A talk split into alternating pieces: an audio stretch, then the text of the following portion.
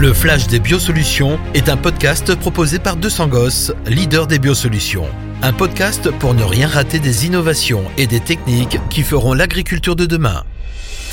Bonjour à tous. Ils sont devenus quasiment incontournables. Biostimulants, biofertilisants, biocontrôle. Difficile aujourd'hui pour un exploitant de passer à côté de ces produits nouvelle génération fruit d'une innovation stratégique majeure qui consiste à collaborer avec la nature plutôt que d'essayer de la contraindre. Les biosolutions s'appuient sur des mécanismes naturels pour fonctionner. Ils relèvent le triple défi de nourrir, stimuler et protéger, tout en répondant aux attentes environnementales fortes de notre société. 282 millions d'euros de chiffre d'affaires en 2020, 850 salariés répartis dans 24 filiales à l'international, 9 laboratoires et 18 unités de production. Les chiffres sont impressionnants et ils en disent long sur la vitalité du secteur des biosolutions. Ces chiffres, ce ne sont autres que ceux de 200 gosses, leader incontesté du marché depuis sa création en 2004, avec un taux de croissance à deux chiffres et des perspectives plus qu'encourageantes à tous les niveaux. Ils sont plusieurs à vouloir se tailler la part du lion, mais en misant sur une stratégie de pointe, l'entreprise lot-et-garonnaise reste numéro 1 dans son secteur.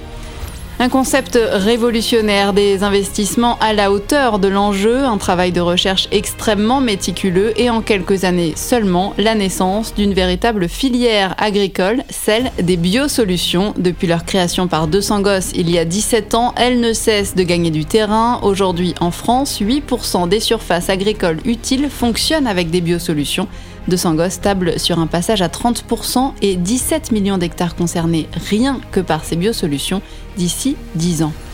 Innover pour participer à une transition écologique douce, atteindre des objectifs d'efficacité et de rendement sans abîmer les sols ni polluer l'air et l'eau, traiter moins mais mieux et baisser les IFT et les nodus. Voilà le principe de la démarche RSE et de la certification HVE une démarche de plus en plus prisée par les agriculteurs et dans laquelle s'inscrivent totalement les biosolutions. Tous les micro- et macro-organismes sont officiellement considérés par le Code rural comme des agents et des produits utilisant des mécanismes naturels. Preuve, s'il en fallait, que la démarche RSE n'a jamais été à ce point aussi facilement applicable à l'agriculture.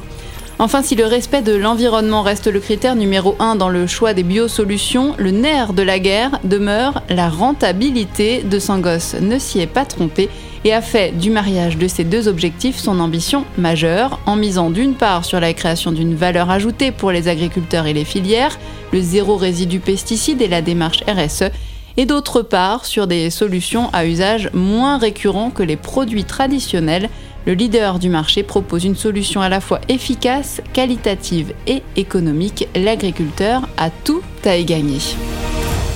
C'est la fin de ce flash. Merci de l'avoir suivi.